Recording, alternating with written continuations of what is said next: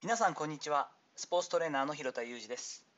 アスリートスポーツ現場でトレーニング指導をしたり、トレーニングやコンディショニングの教育活動をしたり、ブログや本を書いたりしています。本日は損得感情のない業務上の仲間を作るメリットというお話をしていきます。先日のことですが、オリエンタルバイオさんという会社の機関誌ですね、春夏秋冬と年に4回出すものに運動紹介の連載ページを作っていただけるということになり、それの取材に向かってきました。私はメインはフリーランスとして働いていますが、こういった案件は、株式会社スポーツバックスというところに来たもので、これは広田さんにお願いしたらいいなというものを紹介していただいたりして、そういった場合はこの株式会社スポーツバックスさんを通してお仕事を受けたりもさせていただいています。スタッフがですね、皆アスリートなんですね。元アスリートで裏表なく真摯に対応してくださっています。日大の、お仕事なんかもあるんですが、日本大学の方にもスポーツのトレーニング指導をしているんですが、そちらの方も担当してくれている中田君というのは若いんですけれども、もともと自分バスケをしていたりとかで本当に気のいいやつなんですね。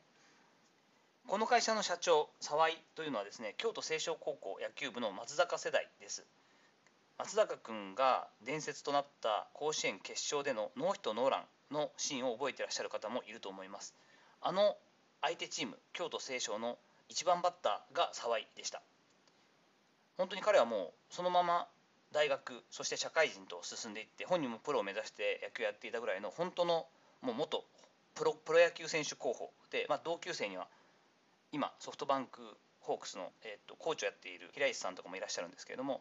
彼とは以前お世話になっていたマネジメント会社の社員だった頃からの付き合いなので、かれこれもうそろそろ10年ちょっとになっていきます。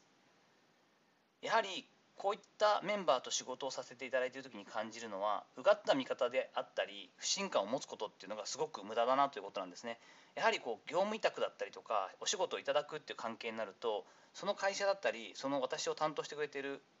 スタッフがちょっと不信感があったり、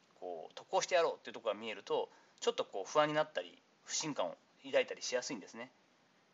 現在はそういったものを一切なく依頼を受けることができています。こんなに幸せなことっていうのは、私たちのようなフリーランスで働く人にとってはそうそうないんですね。これ損得感情をしながらの付き合いっていうのは、一見得したり損したりとかってやり合ってるみたいですが、お互いメリットがなくなると離れてしまうという点が最大のリスクだと思います。何年かけて、それこそ10年12年付き合いが今沢井とはなっていますが、かけたとしても成長していくというかですね、関係が成熟していかないわけです。そうすると結果的に損失コストも大きくなります。お互いにメリットがなくなった時に関係を解消となると、またゼロからパートナーを探すということになるわけです。やはりこの仲間が提案してきた案件だから、とにかく条件云々とか言わず頑張ろう。何かメリットも考えてくれてるんだろうなというのを、関係を作れるのが一番だと思っています。オファーする側はですね、そのプロフェッショナルな相手だったりスタッフだったり、相手にそんな感情を持たせることが大事ですよね。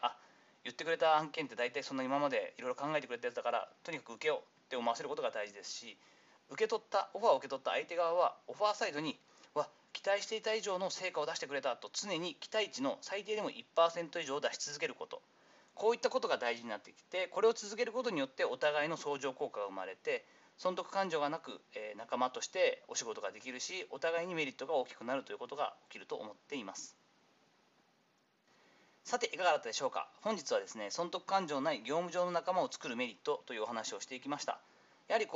一喜一憂してというか、短期間で得したとか損したとか裏切られたという関係じゃなくてですね、長い目で見た時にお互いにこの仕事は確実にこの人だったら受け取ってくれるなだったり、こういった形のオファーをしてくれているってことはすごく考えてくれているはずだから、しっかりと結果を出そうっていう、そこに先進できる関係っていうのはとても大事ですし、結果的にすごく成果を上げるものなので、こういった関係を作れるところを増やしていくといいなと思っています。本日の話のご意見やご感想などあれば、レター機能を使ったりコメント欄にお願いいたします。いいねやフォローも引き続き嬉しいです。本日も最後までお聴きいただきありがとうございました。この後も充実した一日をお過ごしください。それではまたお会いしましょう。広田裕二でした。